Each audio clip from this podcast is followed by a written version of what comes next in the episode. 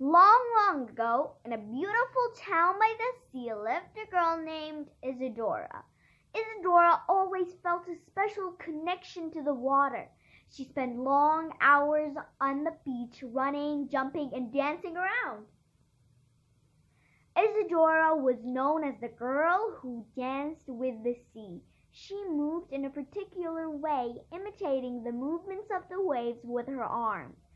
If you looked closely, you could see her friend Mia fluttering nearby. Yeah, the butterfly is Mia. In the afternoons, Isadora started going to ballet lessons. She loved closing her eyes and being carried away by the music. However, there are rules in ballet, and her teacher would often scold her. Isadora, Please dance like the other girls. One, two, three. One, two, three. On one occasion, Isadora improvised a step during the school play. This made her teacher so angry that she punished Isadora with one week of no dancing. Oh, that's not fair, Isadora was frustrated and she didn't understand why she was in trouble. When I listen to music and close my eyes, I see waves like the waves of the sea. I want to move like them. Why can't I dance the way I feel, Mia? Be true to yourself, my dear. You will find someone who values your originality. Mia suggested that instead of talking, taking lessons, Isadora should teach lessons. That way, she could make up her own rules. Isadora liked the idea and gathered a small group in her home. Children enjoyed it so much that this quickly became a regular event. Oh, that's nice, of course.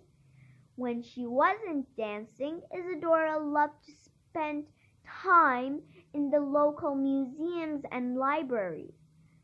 There was so much beauty and art, so many ways to express yourself.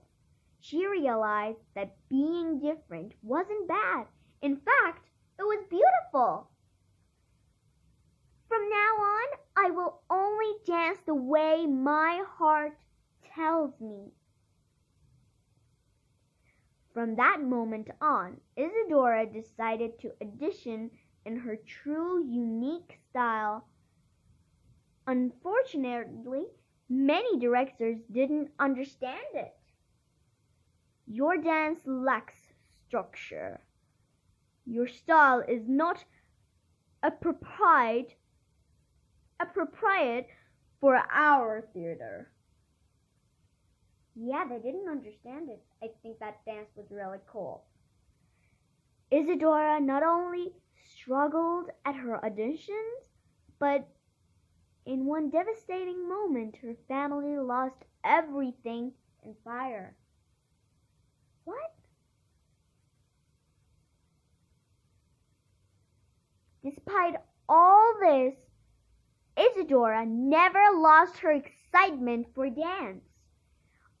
On one of her many trips to the library, she learned that the gold continent was full of opportunities for blossoming artists. Her mom agreed that this could be a great place to start fresh. On the golden continent, Isadora started dancing her way from park park to park, conjuring the hearts of everyone around her.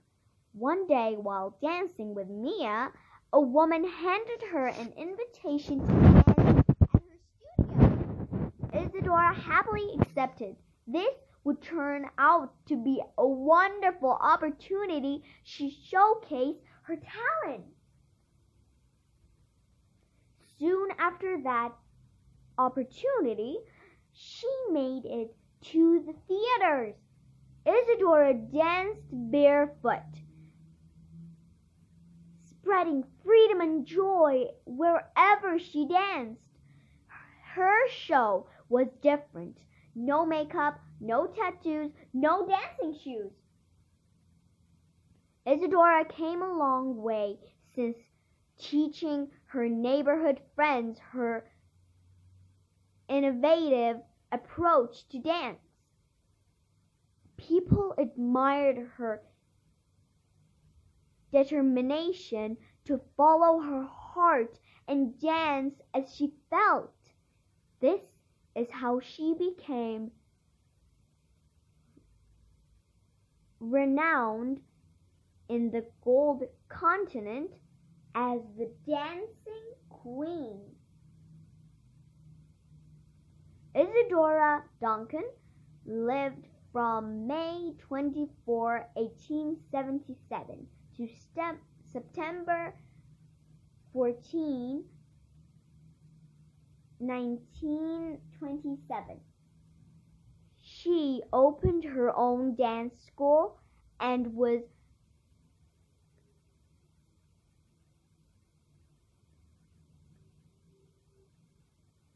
recognized worldwide as the creator of contemporary dance.